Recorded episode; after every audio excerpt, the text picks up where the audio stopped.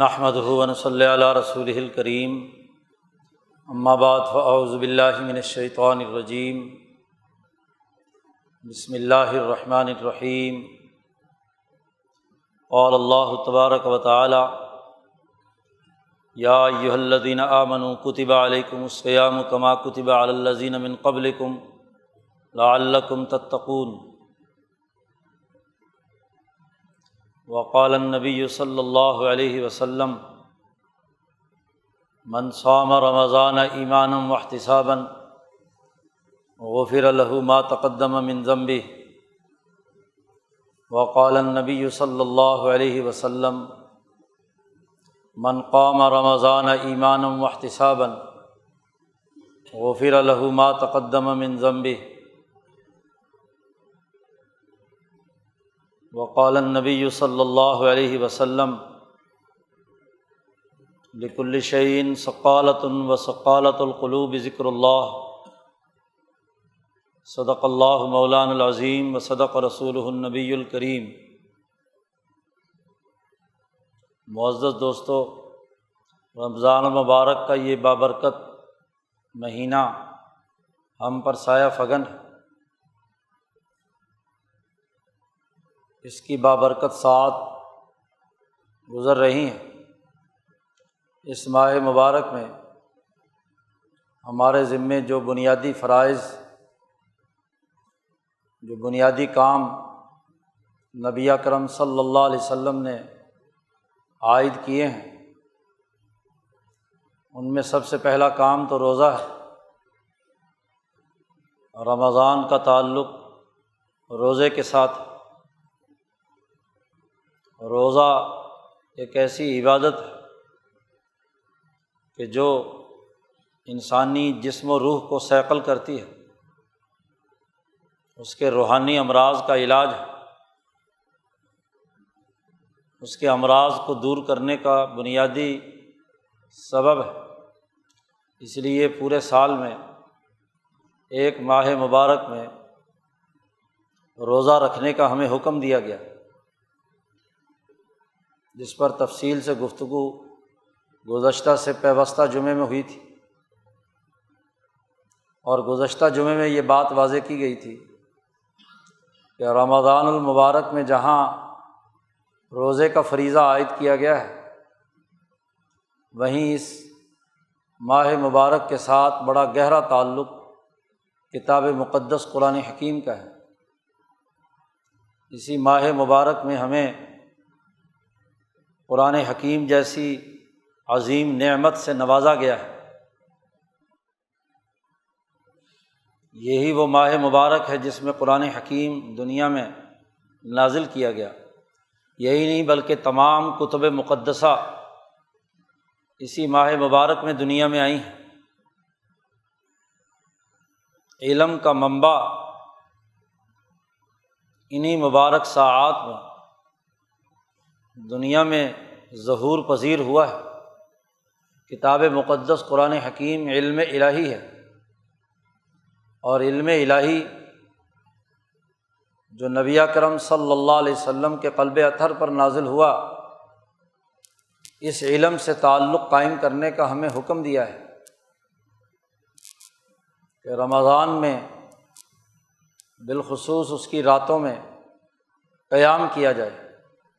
قرآن حکیم کو توجہ سے سنا جائے، اس کی تلاوت کی جائے، اس کے ساتھ تعلق قائم کیا جائے۔ رمضان کا روزہ تین بنیادی جسمانی خواہشات سے رک جانے اور اپنی بہیمیت کو سائیکل کرنے کے حوالے سے۔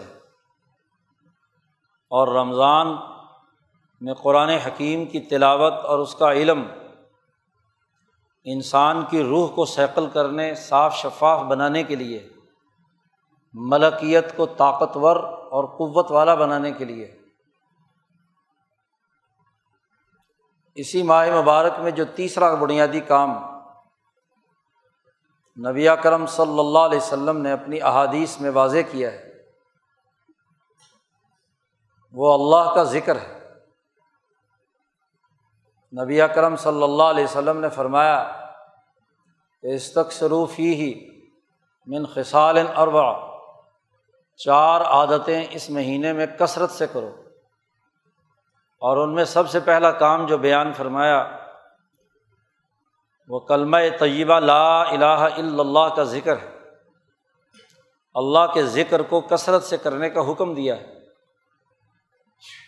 اور اگر دیکھا جائے تو کتاب مقدس قرآن حکیم میں بھی اس بات کے اشارات ملتے ہیں کہ ولی تکمل العدت ولی تکبر اللہ علامہ ہدا کم کہ رمضان کے روزے کی جو گنتی ہے تیس دن کی وہ پوری کرو اور اللہ کا ذکر کرو، اللہ کے نام کی بڑائی بلند کرو۔ جس میں وہ تقبیرات بھی ہیں جو عید کے دن پڑھی جاتی ہیں۔ اور رمضان المبارک میں ذکر اور اللہ کے نام کی بڑائی کا حکم بھی دیا گیا ہے۔ اسی طرح اللہ پاک نے رمضان المبارک کے ان دنوں کے بارے میں کہا ایام معدودات۔ یہ گنتی کے دن ہیں۔ تیس دن ہیں۔ ایک ماہ مبارک اور دوسری جگہ پر کہا وز کر اللہ فی ایام معدودات۔ اگرچہ اس کا سیاق و سباق حج کے حوالے سے ہے تقبیرات تشریق کے حوالے سے لیکن وہ حج کے ایام معدودات ہیں اور یہ رمضان کے ایام معدودات تو گویا کہ ان ایام معدودات میں، ان گنتی کے دنوں میں ہمیں حکم دیا گیا ہے کہ ہم اللہ کا ذکر کثرت سے کریں۔ نبی اکرم صلی اللہ علیہ وسلم نے یہ بات بھی ارشاد فرمائی کہ یہ جو چار باتوں کا میں نے تمہیں حکم دیا ہے، ان میں سے دو باتیں اللہ کی رضا کی ہیں، اللہ کے لیے اور دو باتوں کا فائدہ اور نفع تمہارے لیے ہے۔ جہنم سے چھٹکارا اور جنت میں داخل ہونا تمہارے فائدے کی بات ہے۔ اللہ کا کثرت سے ذکر کرنا اور اللہ سے استغفار، مغفرت مانگنا، یہ دو کام وہ ہیں جو اللہ کی رضا کے لیے اللہ سے تعلق کے لیے تو رمضان المبارک کے اس ماہ مبارک میں ہم پر جو باتیں نبی کرم صلی اللہ علیہ وسلم اور قرآن اشارات سے سمجھ میں آتی ہیں وہ یہ کہ اس ماہ مبارک میں کثرت سے اللہ کا ذکر کیا جائے۔ نبی کرم صلی اللہ علیہ وسلم نے اشاد فرمایا ہے کہ ہر چیز کی جو میل کچیل اور زنگ آلودگی ہے، اس کا علاج کرنے کے لیے، اسے صاف کرنے کے لیے ایک ریگ مار ہوتا ہے۔ جو زنگ کو اتارتا ہے، میل کچیل کو اتارتا ہے انسانی جسم پہ میل کچیل لگا ہوا ہو تو وہ جھاما جسے کہتے ہیں وہ استعمال کر کے میل کچیل دور کیا جاتا ہے۔ کسی لوہے پر زنگ ہو تو وہ اس کا ریگ مار ہوتا ہے جو اس کو دور کرتا ہے۔ دیواروں پہ لوگ سفیدی وفیدی کرتے ہیں تو وہ ریگ مار ہوتا ہے جو دیواروں پہ خرابی موجود ہوتی ہے، اسے صاف کر دیتا ہے۔ تو ہر چیز کی صفائی کا ایک آلہ ہوتا ہے۔ دلوں کی صفائی کا آلہ اللہ کا ذکر ہے۔ اللہ کا ذکر جو دلوں کے زنگ کو دور کر دیتا ہے۔ اب خاص طور پر اس ماہ مبارک میں یکسوئی کے ساتھ اپنے دل کو اللہ کی طرف متوجہ کر کے ذکر کرنا یہ انسان کے بہت سے زنگ اور گناہ اتار دیتا ہے۔ انسان جب زندگی میں اعمال کرتا ہے، اچھے برے ہر طرح کے ہو جاتے ہیں۔ انسان غفلت والا ہے، خطا کار ہے، اس سے غلطیاں اور گناہ سرزد ہو جاتے ہیں۔ ابا جان آدم علیہ السلام سے ہوئی ہیں تو ان کے بیٹے جانوں سے کیوں نہیں ہوں گی؟ لیکن جب غلطی سرزد ہوتی ہے تو دل پر ایک سیاہ نقطہ لگتا ہے۔ خود نبی اکرم صلی اللہ علیہ وسلم نے یہ بات ارشاد فرمائی ہے کہ جب انسان کوئی گناہ کا کام کرتا ہے، کوئی ظلم اور زیادتی کرتا ہے، کسی قسم کے انسانی حقوق توڑتا ہے، اللہ کا حق توڑتا ہے بد زبانی کرتا ہے، اس کا قول اور فعل وہ جھوٹ پر مبنی بن جاتا ہے تو اس کے دل پر ایک سیاہ نقطہ لگ جاتا ہے۔ اور اگر بار بار وہ کثرت سے گناہ کے اعمال کرے تو دل پر مسلسل سیاہ نقطے لگتے رہتے ہیں۔ اور بسا اوقات اگر توبہ کی توفیق نہ ہو اور کوئی اچھا کام نہ کیا جائے اور مسلسل گناہ کے کام ہی کرتے رہے تو پھر دل کالا ہو جاتا ہے۔ اور اس کی بھی ایک مثال نبی کرم صلی اللہ علیہ وسلم نے دی کہ جو ہنڈیا جس میں کھانا بنایا جاتا ہے، جس کے نیچے آگ جلتی ہے، تو اس ہنڈیا کا جو پیندا ہوتا ہے، وہ مسلسل آگ جلنے کے نتیجے میں بالکل کالا سیاہ ہو جاتا ہے۔ کسی ہنڈیا پر ایک دفعہ پکاؤ تو آگ کا دھواں ایک دفعہ اس کے ساتھ لگ گیا، دوبارہ پکاؤ، دوبارہ لگ گیا، تیسری دفعہ پکاؤ، پھر لگ گیا۔ ظاہر ہنڈیا ہے۔ تو بالکل اس دھوئیں کی وجہ سے، کثرت سے، آگ جلنے کی وجہ سے اس کے نیچے وہ بالکل کالی سیاہ ہو جاتی ہے۔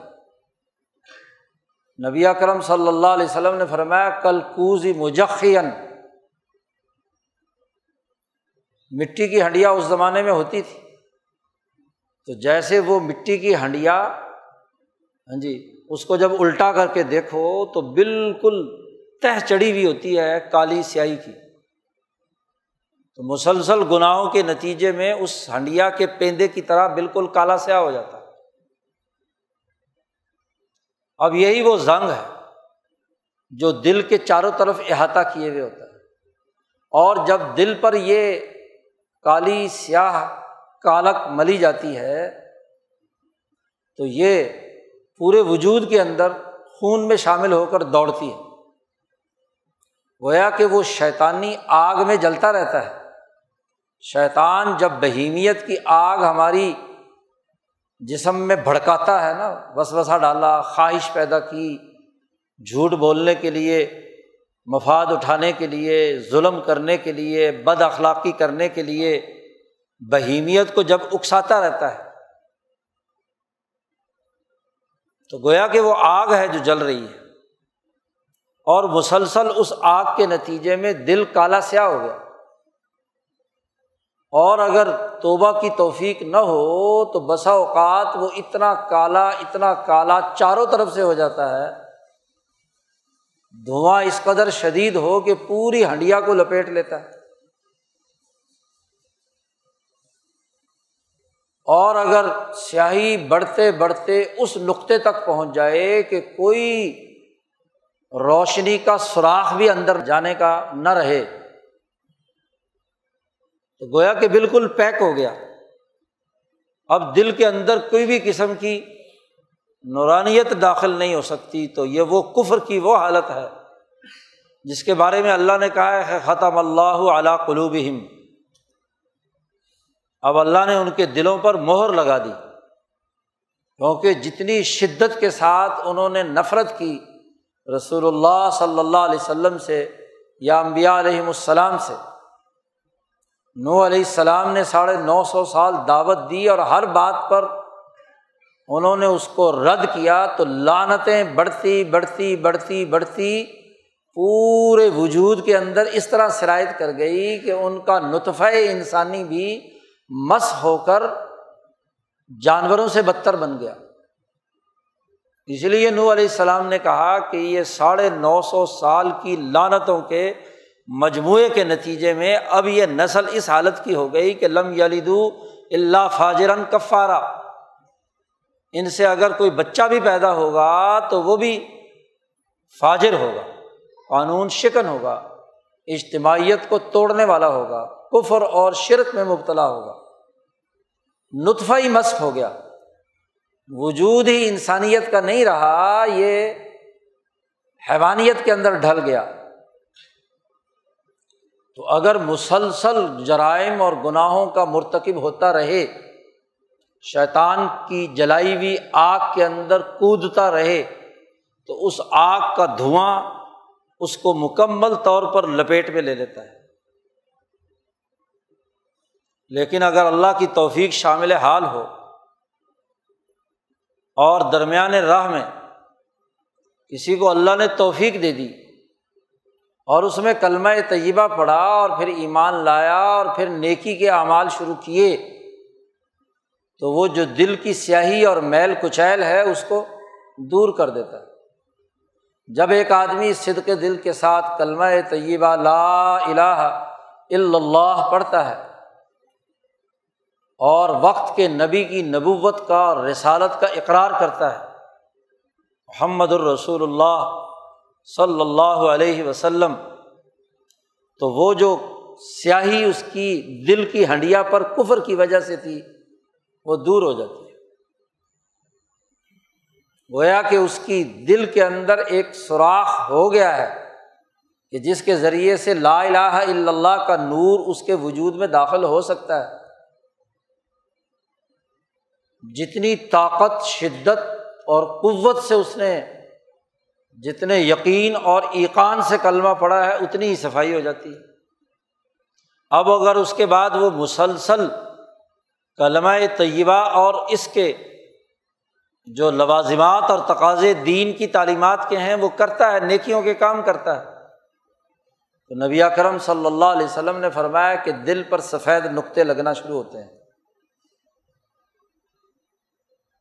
روشنی اور آگ دونوں میں بڑا واضح فرق ہے۔ آگ دھواں دیتی ہے۔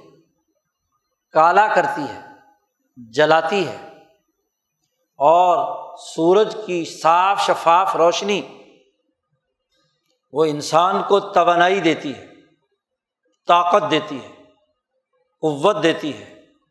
اس کی نظروں کے لیے وہ مفید ہوتی ہے، اس کے وجود کو بھاتی ہے۔ سورج دو دن نہ نکلے تو طبیعت میں انقباز ہوتا ہے اور سورج نکلے تو گویا کہ ایک چمک اور ایک روشنی اس کے وجود میں شرائط کر گئی۔ وہ بھی نور ہے،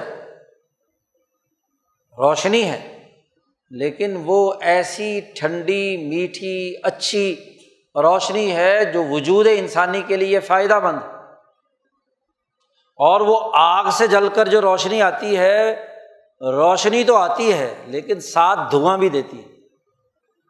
جی، جلاتی بھی ہے۔ سلگاتی بھی ہے۔ انسانی جسم کے اندر دو چیزیں اللہ کی طرف سے رکھی گئی ہیں۔ اس کی بہیمیت میں اس کے گناہوں کا شرور شیطان کی صورت لیے ہوئے داخل ہوتا ہے۔ وہ سلگاتا رہتا ہے، آگ لگاتا رہتا ہے، وسوسے ڈالتا رہتا ہے، خیالات خراب کرتا ہے، ارادے اور عزائم بدلتا ہے۔ غلط اعمال اور افعال پر اکساتا ہے۔ حسد، کینہ بوز عداوت، بد اخلاقی، ظلم نا انصافی جیسے امور کی آگ سلگاتا رہتا ہے دل کے نیچے۔ خون کی جگہ پر دوڑ رہا ہے۔ ان شیطانہ یجر انسان مجرت دم شیطان انسان کے جسم میں خون کی جگہ پر دوڑ رہا ہے۔ اور وہ وسوسا اور غلط خیال آنے سے باز نہیں آتا۔ یہ حدیث مبارک اس وقت آپ نے ارشاد فرمائی کہ جب نبی اکرم صلی اللہ علیہ وسلم اعتکاف کی حالت میں تھے، حضرت صفیہ جو حضور صلی اللہ علیہ وسلم کی زوجہ محترمہ ہے انہیں کسی کام کی ضرورت پیش آئی۔ وہ اس حالت میں تھی کہ مسجد میں داخل نہیں ہو سکتی تھی۔ تو نبی اکرم صلی اللہ علیہ وسلم مسجد کے دروازے پر کھڑے ہوئے، ان سے کوئی اپنے گھریلو مسئلے میں کوئی گفتگو، ارشاد فرما رہے تھے، بات چیت کر رہے تھے۔ تو دو آدمی گزرے۔ تھوڑا سا ادھر گزرے تو حضور نے انہیں بلایا اور کہا کہ دیکھو، میں کسی غیر عورت سے بات نہیں کر رہا، یہ میری بیوی صفیہ ہے۔ میں اپنی بیوی سے بات کر رہا ہوں، کسی اور خاتون غیر محرم عورت سے بات نہیں کر رہا۔ ضرور ان کے دل میں کوئی وسوسہ شیطان نے ڈالا ہوگا جس کا انکشاف نبی اکرم صلی اللہ علیہ وسلم کو ہو گیا۔ تو آپ صلی اللہ علیہ وسلم نے بلا کر ارشاد فرمایا اور پھر اس وقت فرمایا کہ ان شیطان یجر انسان مجرت دم کہ یہ شیطان انسان میں خون کی جگہ دوڑتا ہے۔ تو ان دونوں حضرات نے کہا کہ یا رسول اللہ، آپ کے بارے میں ہم کیسے غلط خیال کر سکتے ہیں؟ لیکن حضور صلی اللہ علیہ وسلم نے فرمایا کہ بھائی، شیطان انسانی جسم میں ہاں جی وہ گھومتا ہے وسوسا اس نے ضرور ڈالا ہے گو تم نے قبول نہیں کیا کہ نبی اکرم صلی اللہ علیہ وسلم جی لیکن اس نے اپنا ڈنگ مارنے سے وہ رکا نہیں، اس نے باز نہیں آیا، ڈنگ مارا اس نے۔ تو شیطان انسان کے جسم میں دوڑتا ہے، وہ آگ سلگاتا رہتا ہے۔ اور دل جو ہے، وہ اس آگ کے دھوئیں سے سلگتا رہتا ہے۔ حضرت اقدس شاہ عبد القادر صاحب رائے پوری رحمۃ اللہ علیہ ارشاد فرماتے ہیں کہ انسان کا نفس دھواں دیے بغیر باز نہیں آتا۔ بڑے سے بڑے ولی اور بزرگ ہاں جی ان کے دلوں میں بھی یہ نفس کا دھواں کہیں نہ کہیں شامل ہو جاتا ہے۔ یہ تو صدیقین کے مقام اور اونچے درجے کے امبیا علیہم السلام کی حالت ہوتی ہے کہ شیطان ان کے تابع ہوتا ہے۔ صحابہ نے پوچھا حضور صلی اللہ علیہ وسلم سے کہ کیا آپ کے جسم مبارک میں بھی خون میں شیطان دوڑتا ہے؟ حضور صلی اللہ علیہ وسلم نے فرمایا کہ ہاں میرا بھی شیطان ہے۔ لیکن میرے شیطان پر مجھے اللہ تعالیٰ نے طاقت اور قدرت حاصل کی ہے، وہ مجھے غلط کام مشورے نہیں دے سکتے۔ وہ میرے تابے ہے، وہ مجھ پر حاکم نہیں ہے۔ وہ جو جبرائیل امین نے نبی اکرم صلی اللہ علیہ وسلم کا دو دفعہ سینہ کھول کر نور بھرا تھا، ایمان و حکمت کا اس کے نتیجے میں وہ شیطان کی جو شیطنت کا بنیادی اثر تھا وہ کاٹ کر الگ کر دیا گیا۔ زمسم سے آپ کا سینہ دھویا اور آپ کے سینے میں نور بھر کر بند کر دیا۔ جیسا کہ تفصیلی روایت بخاری میں ہے کہ حضور صلی اللہ علیہ وسلم ام ہانی کے گھر میں تشریف فرما تھے۔ جبرائیل چھت پھاڑ کر آئے اور انہوں نے میرا سینہ چیر لیا اور زمزم کے پانی سے اس میں سے کوئی چیز نکالی اور زمزم کے پانی سے دھویا اور دو بڑے طبق سونے کے تھے جن میں نور بھرا ہوا تھا، وہ میرے سینے میں بھرا اور بند کر دیا۔ تو شیطان جو ہے وہ تابع کر دیا گیا نبی اکرم صلی اللہ علیہ وسلم۔ اور حضرت فرماتے ہیں کہ صدیقین کے بھی آخری مقام میں کہیں جا کر نفس کا دھواں، نفس کا وسوسا جو ہے وہ نکلے تو بہت بڑی بات ہے۔ ورنہ نفس اور شیطان ساتھ لگا ہوا ہے۔ نفس کی شیطنت اور شیطان کی شیطنت دونوں جاری ہے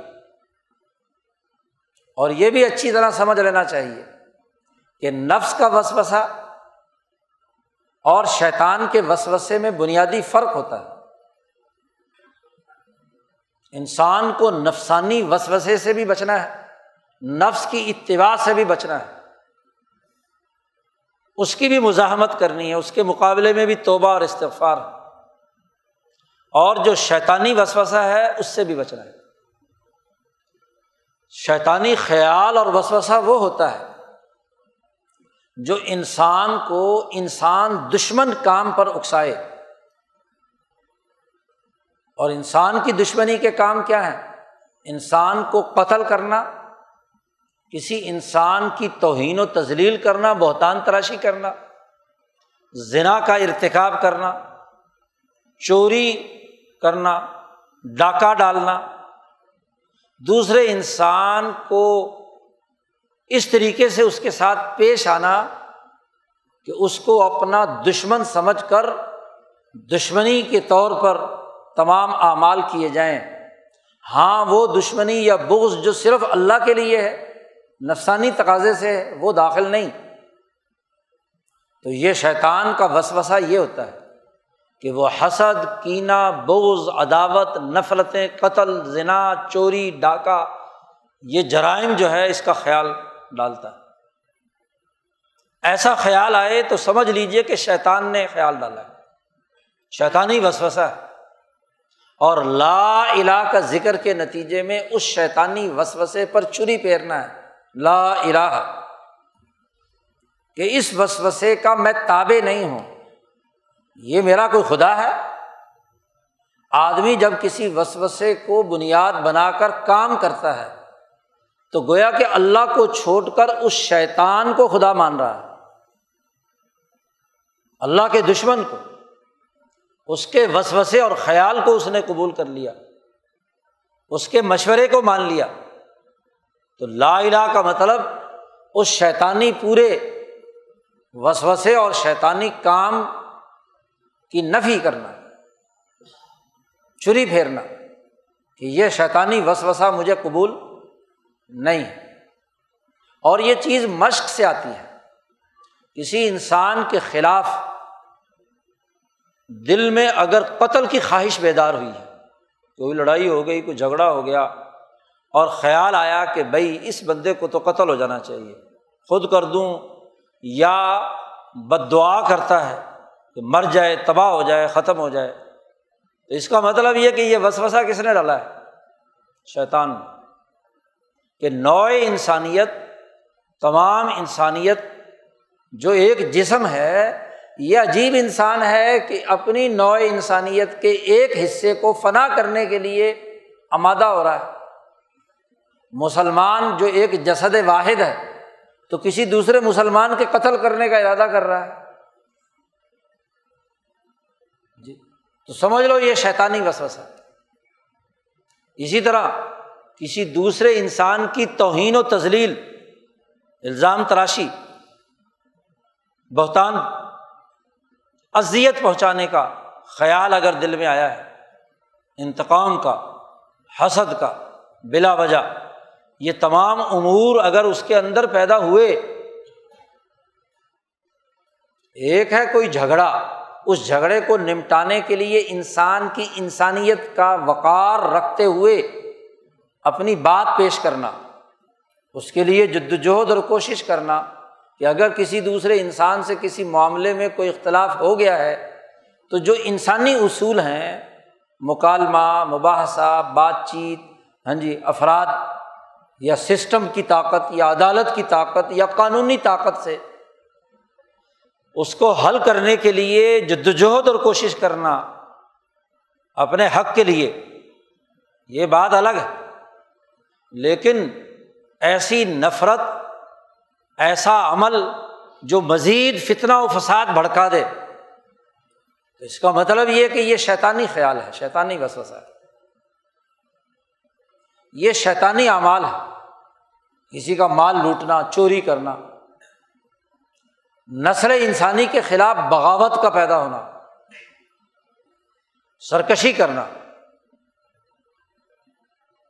یہ وہ اعمال ہے جس میں شیطان کا وسوسہ ہے۔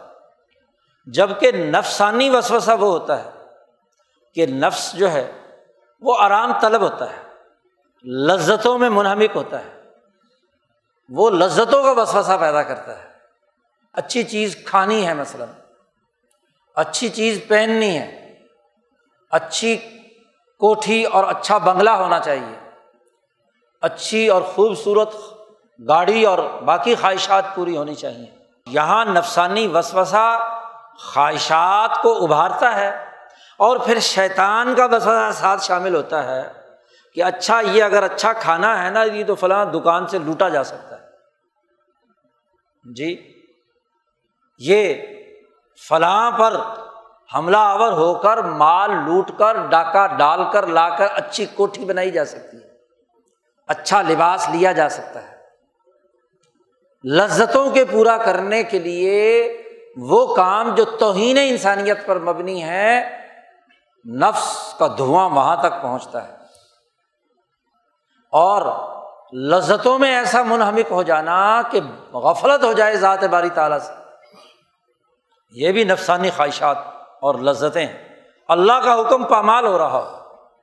خرید و فروخت، لین دین اور معاملات سے متعلق جو شریعت کے احکامات ہیں، ان کو پس پوس ڈال دے، محض خواہش پوری کرنی ہے۔ لذت حاصل کرنی ہے۔ یہ نفسانی وسوسہ ہے۔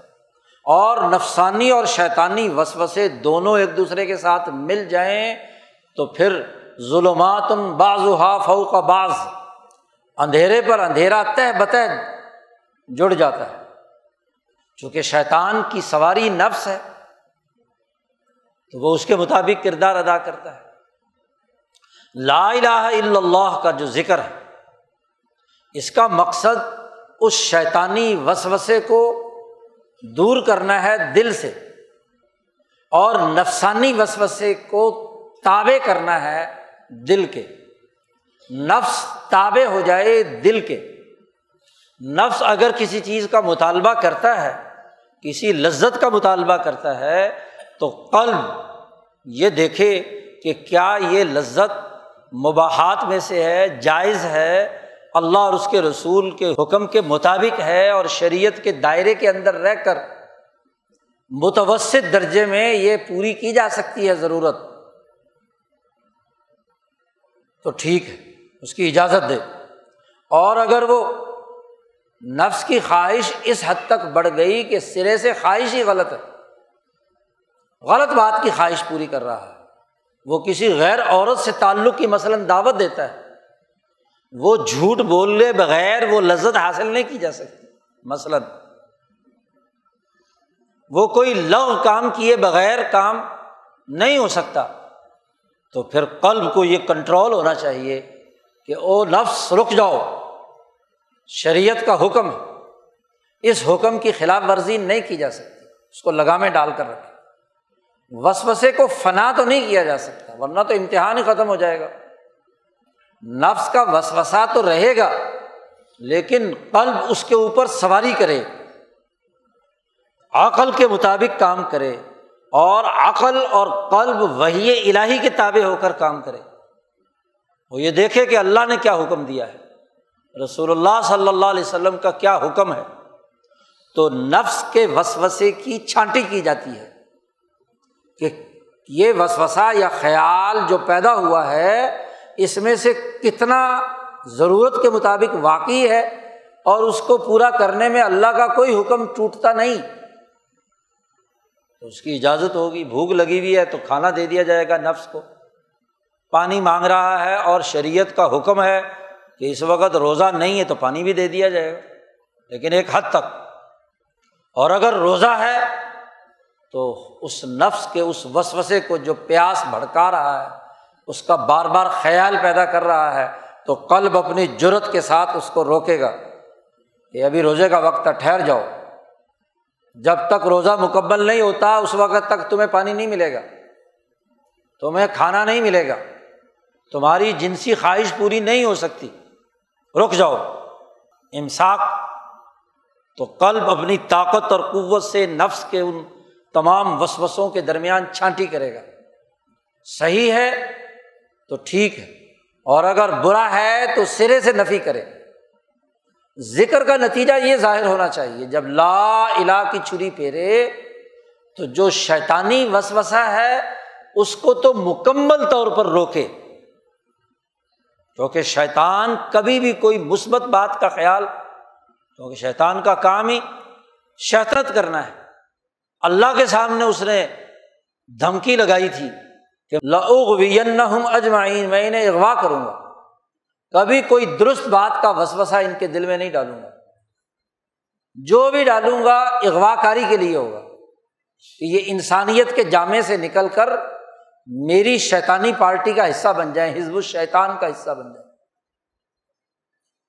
تو اس شیطان کے وسوسے کی تو مکمل نفی۔ اور جو نفس کا وسوسا اور خیال ہے، اس کی چھانٹی۔ تو لا الہ کا شعور انسان کے قلب کے اندر ان گناہوں کے ان تمام چیزوں کو روکے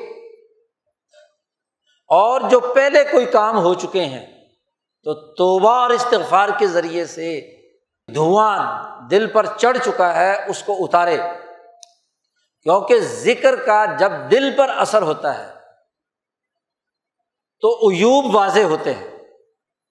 حضرت شاہ عبد القادر صاحب رائے پوری رحمۃ اللہ علیہ فرماتے ہیں کہ جب انسان ذکر کرتا ہے تو اس ذکر کے نتیجے میں دل پر ایک روشنی آتی ہے۔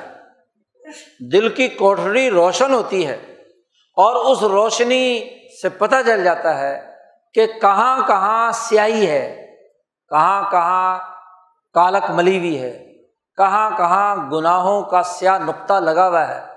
وہ شیطانی ہے یا نفسانی ہے؟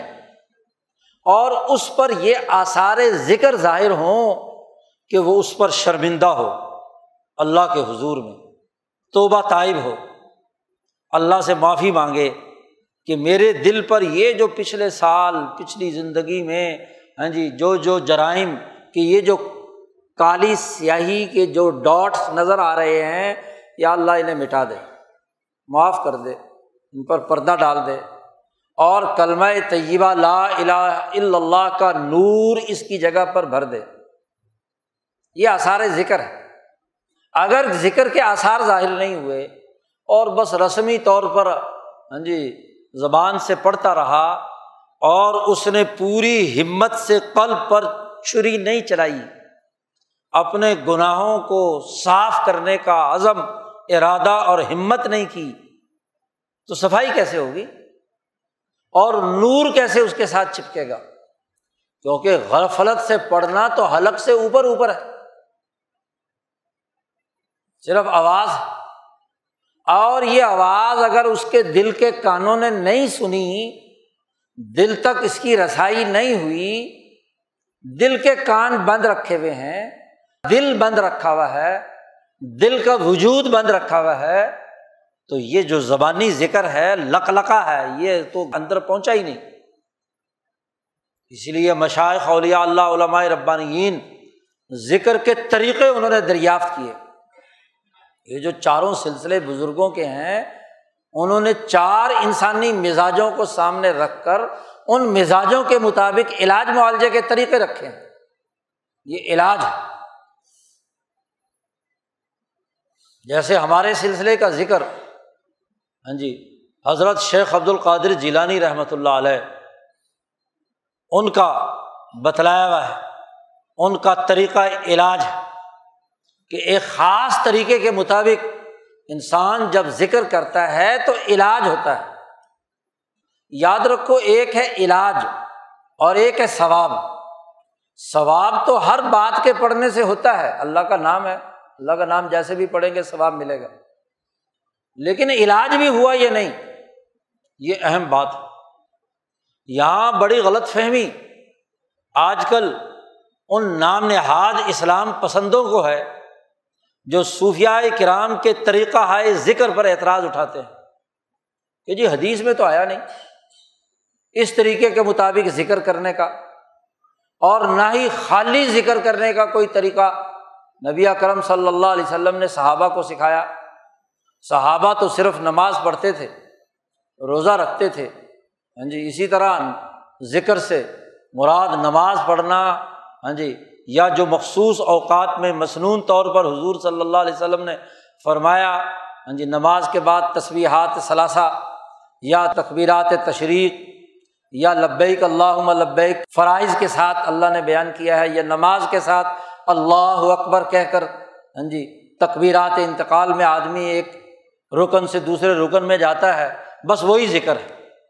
یہ جو صوفیہ کرام نے طریقۂ ذکر اختیار کیا ہے کہ نماز کے علاوہ ہاں جی باقی اوقات کے اندر یکسو ہو کر بیٹھ کر خاص طریقے کے مطابق گردن ہلا کر بلند آواز کے ساتھ ذکر کرے، جیسا کہ قادری سلسلے کا ذکر ہے۔ تو کہتے چونکہ جی حدیث میں نہیں آیا، یہ مصنون نہیں ہے، یہ بدت ہے۔ حماقت کی ایک دوسری انتہا ہے۔ آپ دیکھیے کہ نبی اکرم صلی اللہ علیہ وسلم کی صحبت کے اثر سے صحابہ کے قلوب کا معاملہ تو یہ ہے کہ جیسے ہی کلمہ طیبہ لا الہ اللہ پڑھ کر حضور صلی اللہ علیہ وسلم کے دستے مبارک پر ایمان لائے تو دل صاف ہو گیا۔ پچھلی بات سرے سے ہی ان کے قلب سے نکل گئی اور اللہ نے اس کی گواہی دے دی۔ کہ کتب فی قلوب حمل ایمانہ کہ اللہ نے ان کے دلوں پر ایمان لکھ دیا۔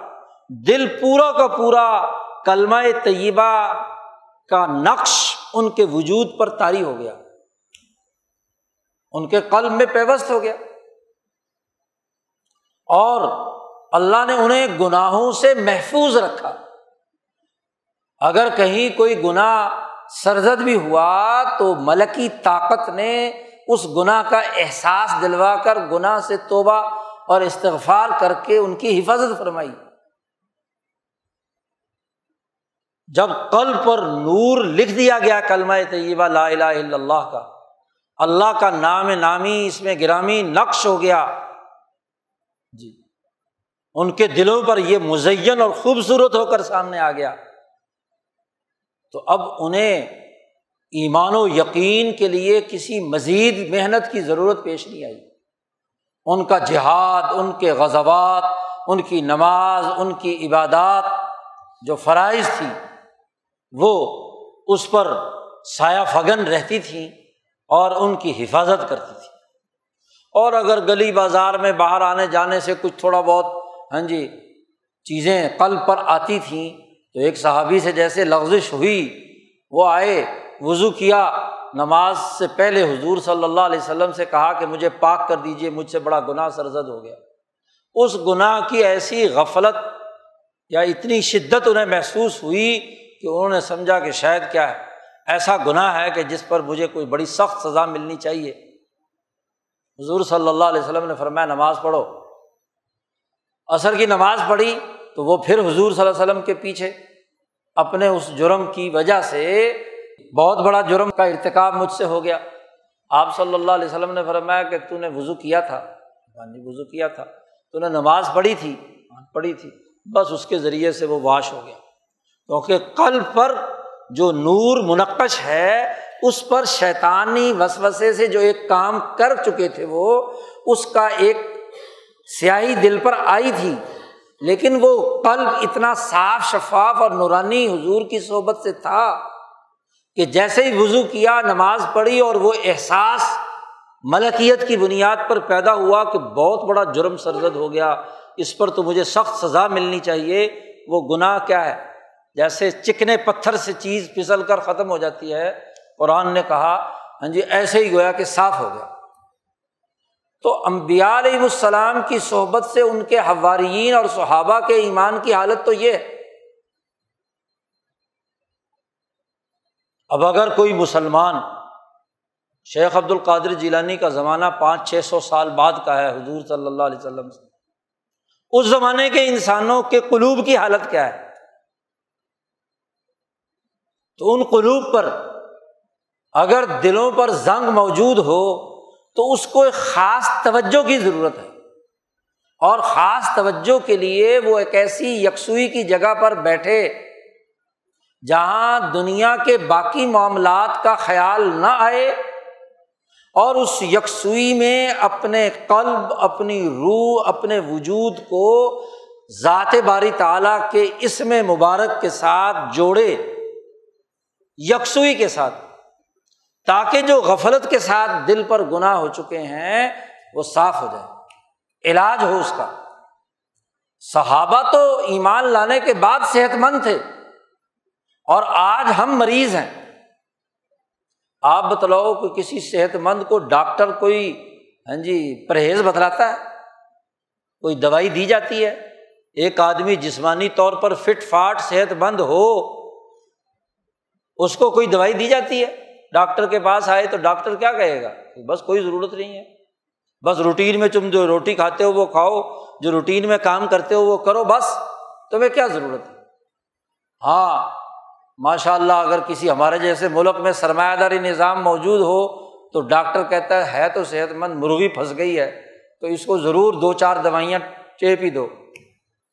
کمپنیوں کی کوئی نہ کوئی دوائیاں اس کو لگنی چاہیے، تاکہ میرا بھی بل بنے اور میرا بھی کمیشن کھڑا ہو اور یہ بھی دوائیاں خریدے گا تو کچھ نہ کچھ تو ہوگا ہی۔ تو یہاں تو صحت مند کو بھی کہتے ہیں یہ کام کرو، یہ کام کرو۔ جی۔ اب آپ بتلاؤ، صحت مند کا تو یہ کام نہیں ہوگا نا۔ تو صحابہ روحانی طور پر صحت مند، تابعین روحانی طور پر صحت مند، تبا تابعین ان کی صحبت سے۔ تین زمانے نبی اکرم صلی اللہ علیہ وسلم نے فرمایا، خیر القرون۔ صحت مند ہے، لہٰذا وہاں کیا ضرورت تھی؟ کہ دوائی ان کو زبردستی پلائی جائے کہ لو جی پیو۔ جی کوئی ضرورت نہیں تھی۔ لیکن جب سے انسان مریض ہونے لگے، تو جب مریض ہوں گے تو دوائی تو دینی پڑے گی، علاج تو کرنا پڑے گا۔ روح بیمار ہو گئی تو اس کے علاج کا طریقہ ہوگا۔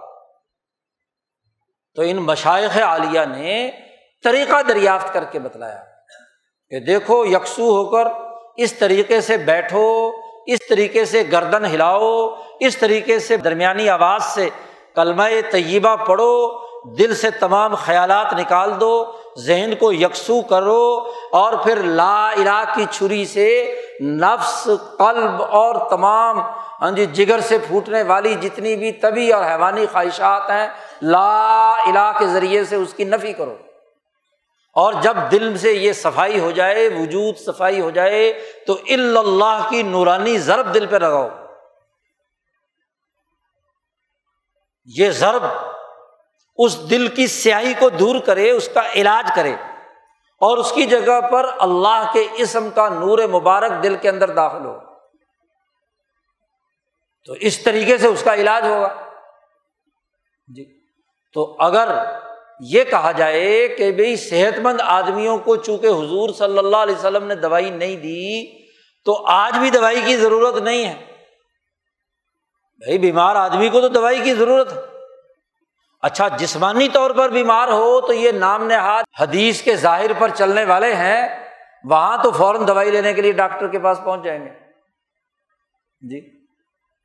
حضور صلی اللہ علیہ وسلم کے زمانے میں تو دوائی کا بھی کوئی استعمال نہیں تھا۔ ایک حکیم اور طبیب مدینے میں آ گیا۔ بیچارہ بیٹھا رہا، ایک سال بھر تک کوئی دوائی لینے نہیں آیا۔ تو اس نے حضور صلی اللہ علیہ وسلم سے جو ریاست مدینہ کے سربراہ ہیں، آپ صلی اللہ علیہ وسلم سے جا کر کہا کہ عجیب بات ہے، اتنے ایک سال سے میں یہاں آیا ہوا ہوں، تو میری دکان پہ تو کوئی مریض چڑھ ہی نہیں رہا۔ کوئی دوائی لینے نہیں آیا، میرا تو کاروبار ٹھپ ہو گیا۔ تو نبی اکرم صلی اللہ علیہ وسلم نے ارشاد فرمایا کہ یہ لوگ شدید بھوک لگتی ہے تو کھانا کھاتے ہیں۔ اور ابھی بھوک آدھی بچی ہوئی ہوتی ہے کہ کھانا چھوڑ دیتے ہیں۔ شدید پیاس لگتی ہے تو پانی پیتے ہیں۔ اور پوری پیاس بھر کر پانی نہیں پیتے، آدھی پیاس باقی ہوتی ہے کہ پانی چھوڑ دیتے ہیں۔ ازرے کا پھر تو یہ بیمار ہی نہیں ہوتے۔ یہ تو صحت مند ہے۔ اب جب صحت مند ہے تو دوائی کی کیا ضرورت ہے؟ جب دوائی کی ضرورت نہیں تو اس طبیب صاحب جو ہے اس کو روانہ کر دیا آپ صلی اللہ علیہ وسلم نے کہ جاؤ یہاں سے۔ بلکہ اس نے آ کر سب سے پہلے کہا تھا، میں طبیب ہوں۔ تو حضور صلی اللہ علیہ وسلم نے میں تو طبیب نہیں ہے۔ انما انتر رفیق تم رفیق ہو۔ انما طبیب ہو اللہ۔ طبیب جو ہے وہ تو اللہ تبارک و تعالیٰ ہے۔ جو امراض کو دور کرتا ہے۔ تم تو رفیق ہو کہ ایک مریض کی رفاقت نبھاتے ہو کہ وہ تکلیف میں مبتلا ہے تو تم اس کو تسلی دیتے ہو، اس کو کوئی نہ کوئی اس کی رفاقت کا مظاہرہ کرتے ہو۔ دوائی تو اثر اللہ کے حکم سے کرتی ہے، طبیب تو اللہ۔ ہے ڈاکٹر تو زیادہ سے زیادہ رفیق۔ ہے اس کا کام ہی رفاقت نبھانا ہے۔ یہاں عجیب بات ہے کہ ڈاکٹر رفاقت کے بجائے رفاقت مالی کے چکر میں پڑا ہوتا ہے۔ سرمایہ داری نظام نے ایسی حوث پیدا کر دی کہ ہر آدمی رفاقت اس لیے اختیار کرتا ہے کہ جیب میں سے پیسے کیسے نکالنے جی حالانکہ رفیق کا کام تو تسلی دینا، اس کی خیر خواہی سوچنا ہاں جی اس کو باقی رکھنے کے لیے کردار ادا کرنا، تسلی دینا وغیرہ وغیرہ، ادویات بھی رفاقت کے زمرے میں آتی ہیں۔ آپ دیکھیے کہ جیسے امراض کے علاج کے لیے رفاقت کی ضرورت ہے، ایسے ہی دل کے علاج کے لیے لا الہ الا اللہ کو پڑھنا اور اس کے لیے ایک رفیق کا ساتھ ہونا ایک ایسا رہبر، ایسا رہنما جس کے ذریعے سے وہ اس طریقۂ ذکر پر عمل کر کے انسان اپنے اس روحانی امراض کا علاج کر لے۔ تو حضرت شیخ عبد القادر جیلانی رحمۃ اللہ علیہ سے لے کر اب تک بزرگوں نے اس طریقۂ کار کے مطابق لاکھوں کروڑوں انسانوں کو صحت مند کیا۔ اور جس نے جس درجے اللہ کا ذکر پوری طاقت، شدت، قوت سے کیا، اتنا ہی وہ کلمہ طیبہ لا الہ الا اللہ ان کے دل پر منقش ہو گیا۔ کیا صحابہ جن کے قلوب پر ایمان لکھ دیا گیا ہے، ان صحابہ کی اتباع کرنے کا ہمیں حکم نہیں دیا گیا۔ حکم دیا گیا کہ لوگو آمین کما آمن الناس۔ ایمان لاؤ جیسے صحابہ ایمان لائے ہیں۔ اور صحابہ کا ایمان کیا ہے کہ کتب فی قلوب ایمان ان کے دلوں پر ایمان لکھا ہوا ہے۔ تو ایمان دل پر لکھا ہوا ہونا چاہیے نا۔ اور ایمان ہمارے دلوں پہ لکھا ہوا نہ ہو تو لکھنے کے لیے محنت کرنی پڑے گی، ریاضت کرنی پڑے گی، کوشش کرنی پڑے گی، علاج کرنا پڑے گا۔ اور اس علاج کا سب سے مبارک ترین مہینہ رمضان المبارک کا ہے۔ کیونکہ نبی کرم صلی اللہ علیہ وسلم نے فرمایا کہ یہ موسم ہے، علاج معالجے کا۔ جیسے بہیمیت کی بڑی ہوئی خواہشات، کھانے پینے اور جنسی خواہشات سے رکنے سے متعلق ہے۔ ایسے ہی اس قلب کو صحابہ کے ایمان کی طرح کا ایمان والا بنانے کے لیے نبی کرم صلی اللہ علیہ وسلم نے فرمایا، کثرت سے ذکر کرو، یکسوئی کے ساتھ کرو، اس طریقۂ کار کے مطابق کرو جو اولیاء اللہ، علماء ربانیین نے دریافت کیا ہے۔ اور یاد رکھو، یہ طریقۂ کار کچھ ان اولیاء اللہ کا خود ساختہ بھی نہیں ہے۔ انہوں نے بڑی گہری نظر سے نبی کرم صلی اللہ علیہ وسلم کی سیرت مقدسہ کا مطالعہ کیا۔ بڑی گہری نظر سے صحابہ کرام کے حالات جمع کیے اور صحابہ کرام کے حالات کو یکسوئی کے ساتھ دیکھا۔ اور اس سے پتہ چلا کہ ایک انسانوں میں اعلیٰ ترین درجے کا امام بھی ہوتا ہے۔ سات امام ہوتے ہیں اور ان ساتوں اماموں کے بارے میں نبی اکرم صلی اللہ علیہ وسلم نے فرمایا ہے کہ وہ عرش کے سائے کے نیچے ہوں گے۔ سب آتن یوز اللہ فی ذل ہی لا ذل اللہ ذل سات آدمی ایسے ہیں کہ ان پر اللہ کا سایہ ہوگا۔ ایسے موقع پر حشر کے میدان میں جہاں کوئی کسی قسم کا سایہ نہیں ہوگا سوائے اللہ کے سائے عرش الہی کے سائے اس عرش الہی کے سائے کے نیچے سات طرح کے لوگ ہوں ان ساتوں کی تفصیل بیان کی ہے۔ ان میں ایک وہ فرد بھی ہے جس کا ذکر کرتے ہوئے نبی اکرم صلی اللہ علیہ وسلم نے فرمایا کہ ذکر اللہ خالین ففاظت آئی جی سب سے پہلا فرد تو وہ ہے ان ساتوں میں سے جو امام العادل جو عدل و انصاف کرنے والا امام اور رہنما ہے، وہ الاظم حکمران، وہ امبیا علیہم السلام، جنہوں نے عدل و انصاف کا نظام قائم کیا۔ سب سے اونچا درجہ اور مرتبہ اس کا ہے۔ ایسے ہی سات آدمیوں کا تذکرہ کیا ہے۔ جی زنا سے بچنے والا، اللہ کے ڈر سے ہاں جی شیطانی وسوسے اور خیال کی نفی کر دی۔ جی وغیرہ وغیرہ۔ تو ان میں بڑا ایک بنیادی فرد کا ذکر کیا کہ ذکر اللہ خالین۔ آپ بتاؤ کہ نماز خالین ہوتی ہے؟ نماز اکیلے اور تنہائی میں پڑھی جاتی ہے؟ نماز کے لیے تو حکم دیا کہ جماعت کے ساتھ مسجد میں آ کر پڑھو۔ تو نماز والا ذکر خالین ہے؟ نہیں۔ اچھا حج کے زمانے میں یا تقویرات تشریح یا عید کے دن آنے اور جانے کی تقویرات وہ بھی خالین ہوتی ہیں۔ وہ ذکر بھی کیا ہوتا ہے، اجتماعی ہوتا ہے کہ لوگ ایک راستے سے آئیں اور اللہ اکبر اللہ اکبر پڑھتے ہوئے آئیں، عرفات سے مزدلفہ اور مینا آئیں اور وہ بھی تکبیر پڑھتے ہوئے آئیں خالین تو نہیں ہے وہاں۔ یہ خلف علیحدگی، تنہائی سب سے کٹ کر، علیحدہ ہو کر، ایک جگہ یکسو ہو کر، خلوت۔ اور پھر خود نبی کرم صلی اللہ علیہ وسلم نے پورے پندرہ سال غار ہرا میں خلوت اختیار کی، غفلت دور کی، اجتماع سے کٹ کر ایسی جگہ پر جا کر بیٹھے جہاں آج بھی پہنچنا مشکل ہے۔ ذکر اللہ خالین اور پھر اللہ کا تنہائی میں ذکر کرے اور ایسا ذکر کرے، دل پر ایسی چوٹ لگے کہ ففاظت آئی نہ ہو اپنے گراہوں کے ہاں جی جرم اور ان کے ارتکاب سے توبہ کے انداز میں اس کی آنکھوں سے آنسو جاری ہو جائے۔ جی؟ دل جب نرم ہوتا ہے اور شیطانی آگ کے جلے ہوئے دھوئیں کے اثرات ہیں، ان کو صاف اور واش کرنے کے لیے جب دل کا پانی بہتا ہے تو آنکھوں سے بہتا ہے۔ کیونکہ جرائم میں جتنے بھی جرائم کیے ہیں، ان تمام جرائم میں عام طور پر کثرت سے آنکھ ضرور استعمال ہوتی ہے۔ جی۔ آنکھ کے بغیر کوئی کام ہوتا ہے؟ آنکھ ہی ہے جو کسی کی مال پر تاک لگائے بیٹھی ہوئی ہے رشوت کے نام پر، سرمایہ پرستی۔ آنکھ ہی ہے جو کسی مظلوم پر ظلم کا طریقہ اور اس کا ہاں جی انسان کا ادراک کرواتی ہے۔ انسان پر آنکھ ہی ہے جو زنا کی طرف اسے لے جاتی ہے۔ آنکھ ہی ہے جو باقی تمام کاموں کے اندر استعمال ہوتی ہے۔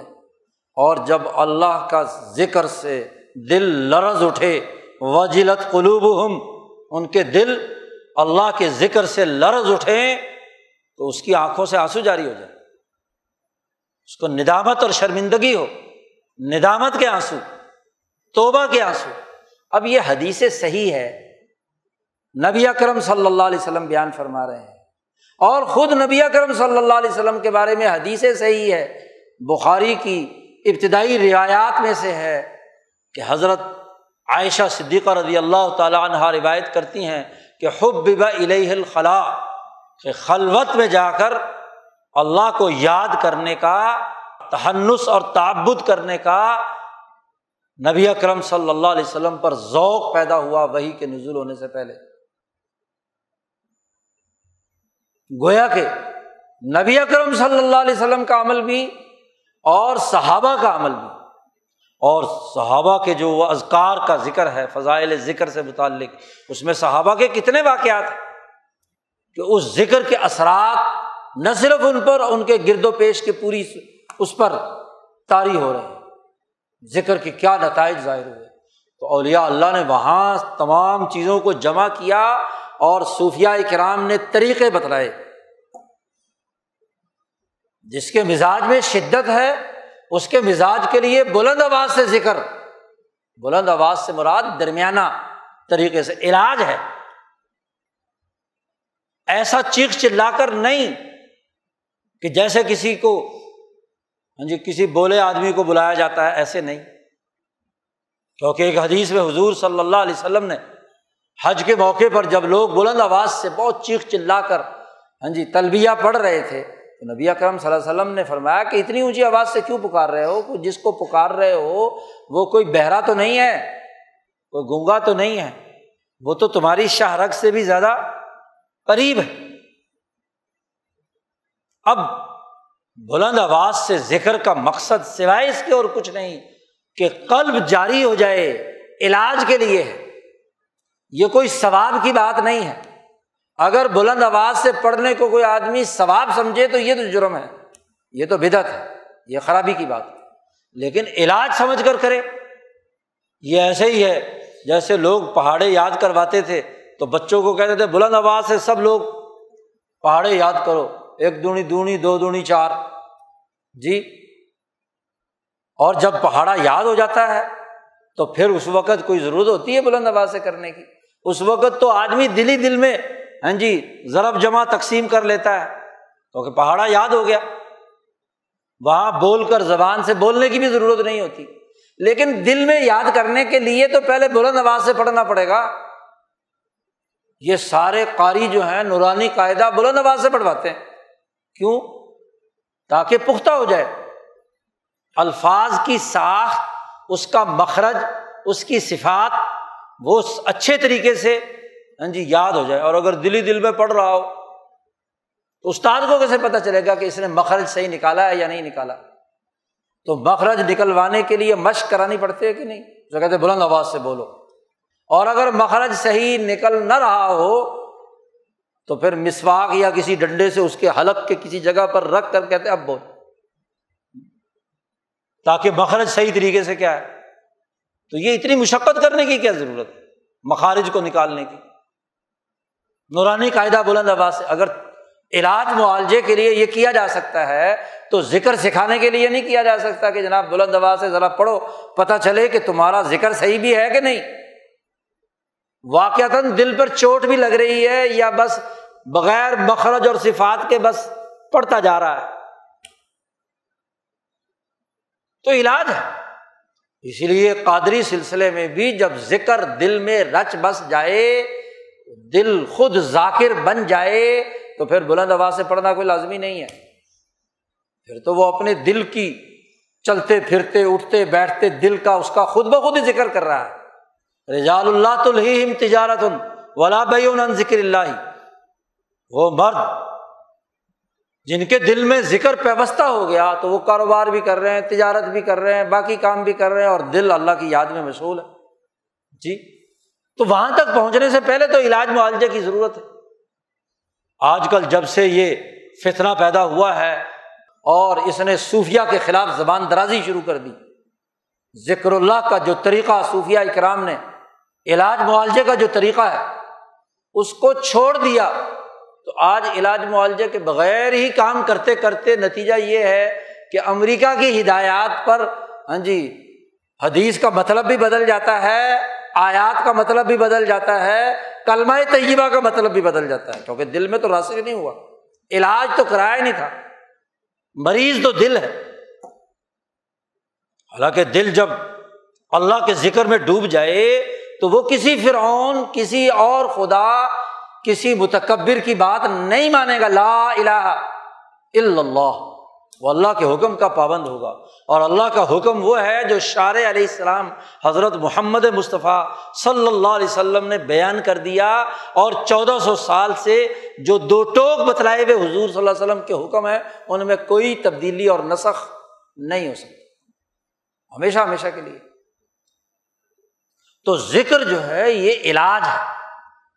رمضان المبارک کا بڑا مبارک مہینہ ہے۔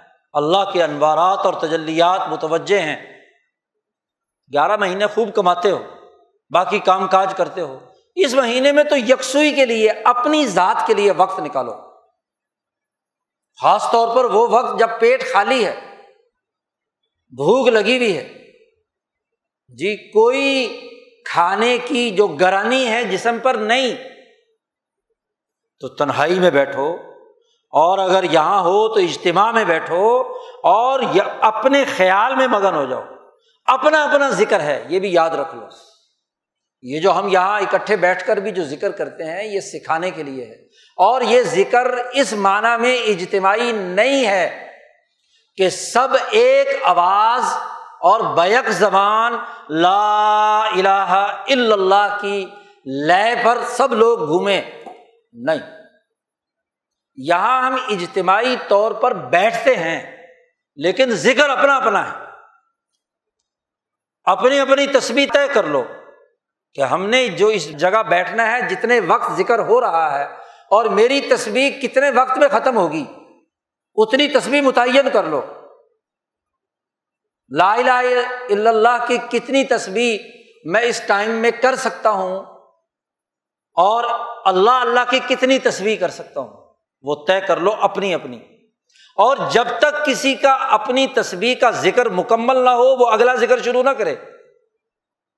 وہ انتظار میں بیٹھے رہتے ہیں۔ ہاں جی، وہ تو ویسے ہی جو بےچارے ہاں جی ساتھ دیکھا دیکھی کر رہے ہیں، چلو ان کی بات تو نئے ہیں، مبتدی ہیں۔ ہاں جی وہ دیکھا دیکھی ادھر لگتے ہیں۔ لیکن جو باقاعدہ ذاکرین ہیں، جنہوں کو پورا ذکر کرنے کا حکم دیا گیا ہے، ذکر کی جنہوں نے اجازت لی ہے وہ اپنا ذکر پورا کریں۔ جی گیارہ تصویحات انہوں نے پوری کرنی ہے اور چار ہزار کی تصویحات اللہ اللہ کی کرنی ہے۔ اثر سے پہلے اپنی طے شدہ تصویحات مکمل کر لیجیے اور اس موقع پر جتنی کرنی ہے وہ کریں۔ چاہے باقی لوگوں کا ذکر کہیں پہنچ گیا ہو، وہ آگے جا چکے ہوں یا پیچھے رہ گئے ہوں۔ آپ نے اپنی تصویر مکمل کرنی ہے۔ لا الہ الا اللہ۔ کی اور اللہ اللہ کی وہ تصویر مکمل کرنی ہے۔ دل فرض ختم بھی ہو گیا ذکر اور آپ کی تصویر کے کچھ حصے رہتے ہیں تو ایسا آبادی سے صحیح اس کو مکمل کریں۔ اول میں تو ترتیب ایسی بنائی جائے کہ وہ ذکر جو آپ کا ترتیب والا ہے وہ اپنی جگہ پر مکمل ہونا چاہیے۔ ایسا اجتماعی ذکر کہ ایک آدمی کلمہ پڑھے اور باقی سارے لوگ اس کے ساتھ لے ملا کر اس کے حکم پر پڑھیں۔ یہ بدت یہ ہمارے بزرگوں کا طریقہ نہیں ہے۔ حضرت شاہ عبد العزیز صاحب رائے پوری بڑی سختی کے ساتھ منع کیا کرتے تھے۔ یہ ہم ایک جگہ بیٹھتے ہیں اپنے اپنے ذکر کے لیے۔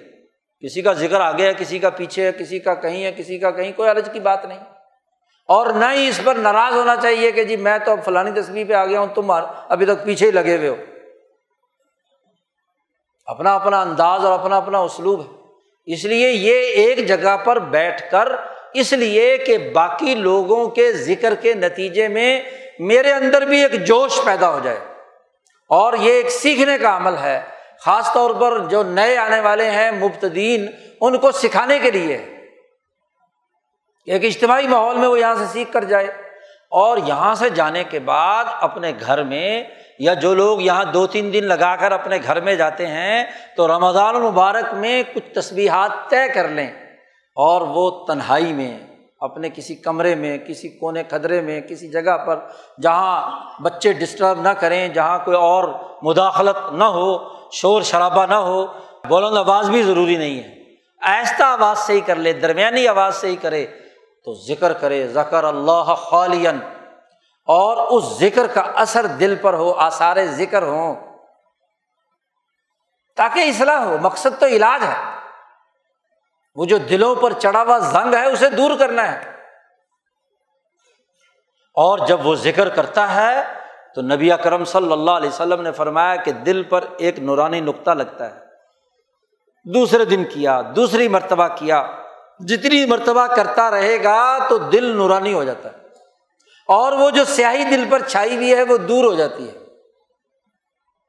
تو رمضان المبارک سے پہلے دلوں پر جو چھائی ہوئی سیاہی ہے، اسے دور کرنا اس مبارک مہینے میں ایک ایسے موسم میں، جس موسم میں اللہ کے انوارات برس رہے ہیں، رحمتیں نازل ہو رہی ہیں، جس میں تھوڑی سی توجہ سے دل صاف ہو جاتا ہے۔ کیونکہ روزہ ہے۔ طبیعت بہیمیت کمزور ہو چکی ہے، اس کے وسوسے اور اس کے خیالات آنے میں کمی ہوئی ہے۔ تو اب یہ تو موقع ہے کہ اس ذکر کے ذریعے سے دل کو صاف شفاف کر لیا جائے۔ اللہ کے سامنے رو دھو کر اپنے گناہوں کی معافی مانگ کر جہنم بنانے والے اعمال سے نجات حاصل کرنے کے عزم اور ارادے کے ساتھ رمضان گزارنا یہ بڑی اہمیت کی بات ہے۔ اس لیے نبی اکرم صلی اللہ علیہ وسلم کو بھی حکم دیا گیا کہ فعلم انہ لا الہ الا اللہ، آپ علمی طور پر جان لیجیے آپ کو حکم دیا، علمی طور پر آپ جان لیجیے کہ اللہ کے علاوہ اور کوئی نہیں ہے۔ اور حضرت مولانا رشید احمد گنگوئی رحمۃ اللہ علیہ نے ذکر کے حوالے سے مزید کچھ باتیں ارشاد فرمائی کہ جب ایک آدمی ذاکر ذکر کرتا ہے تو اس کے دل میں اس ذکر کی عظمت ہونی چاہیے۔ اگر عظمت نہیں ہوگی، دل میں عظمت نہیں، اللہ کا نام پڑھ رہا ہوں کتنا عظیم نام ہے۔ اس لا الہ الا اللہ کے کلمے کے ساتھ ستر ہزار نورانی فرشتے اس کلمے کو اٹھائے ہوئے ہیں۔ یہ عظیم ترین کلمہ ہے، اس میں عظمت ہے۔ تو عظمت اور حیبت نہیں ہوگی تو مسمہ یعنی ذات باری تعالیٰ کی عظمت بھی دل پر نہیں آئے گی۔ جی نفاق پیدا ہوگا منافقت ہوگی۔ جی تو عظمت اس ذکر کی بنیادی شرائط میں سے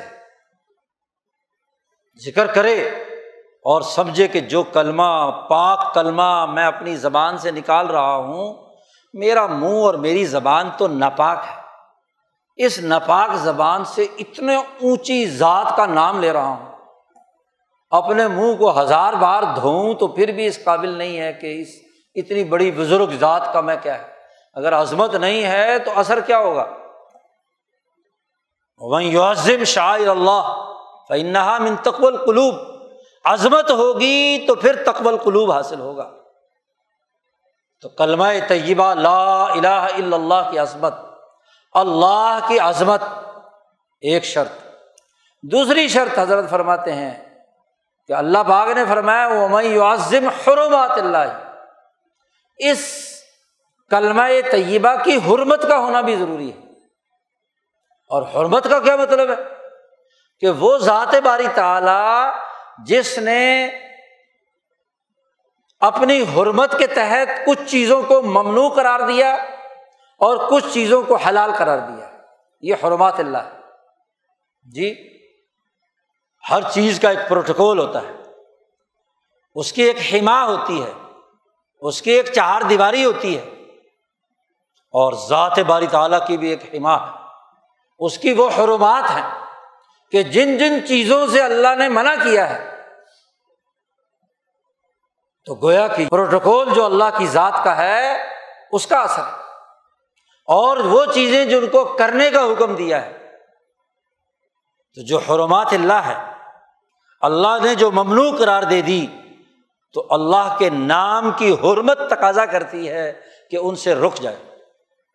اور جن چیزوں کے کرنے کا حکم دیا ہے اللہ کے نام کی حرمت تقاضا کرتی ہے کہ وہ چیزیں کرے، اس کا عزم کرے، عوامر کی اتباع کرے اور نواحی جن سے روک دیا گیا ہے، ان سے بچے۔ یہ حرمت۔ تو یہ ذکر، عظمت اور حرمت کے ساتھ اگر کیا جاتا ہے، تو نور نور، دلوں کی صفائی کرتا ہے۔ تو رمضان المبارک کے اس مبارک مہینے میں ہم اپنی اصلاح کے لیے جد وجہد اور کوشش کریں، اپنی کمزوریاں دور کریں، دلوں کا زنگ دور کریں، کثرت سے ذکر کریں۔ اور ذکر اس مہینے میں اتنا کریں کہ وہ دل میں ایسا رچ بس جائے کہ اس ذکر کی حرمت اور عظمت ہمیں اگلے گیارہ مہینے تک ہمارے دلوں میں جا گزی رہے۔ کاروبار کرتے وقت، کام کاج کرتے وقت، انسانوں سے معاملہ کرتے وقت، لین دین کرتے وقت۔ تو اس کی حرمت اور عظمت ہمارے دل میں۔ اور اسی حرمت کا اثر ہے کہ وہ جو حضرت عمر فاروق رضی اللہ تعالیٰ نے ارشاد فرمایا کہ دیکھو، روزہ صرف تین چیزوں سے رکنے کا نام نہیں ہے۔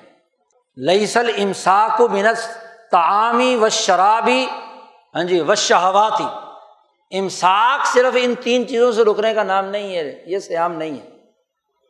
بلکہ اس کے ساتھ ساتھ اگلی تین چیزیں بتلائیں۔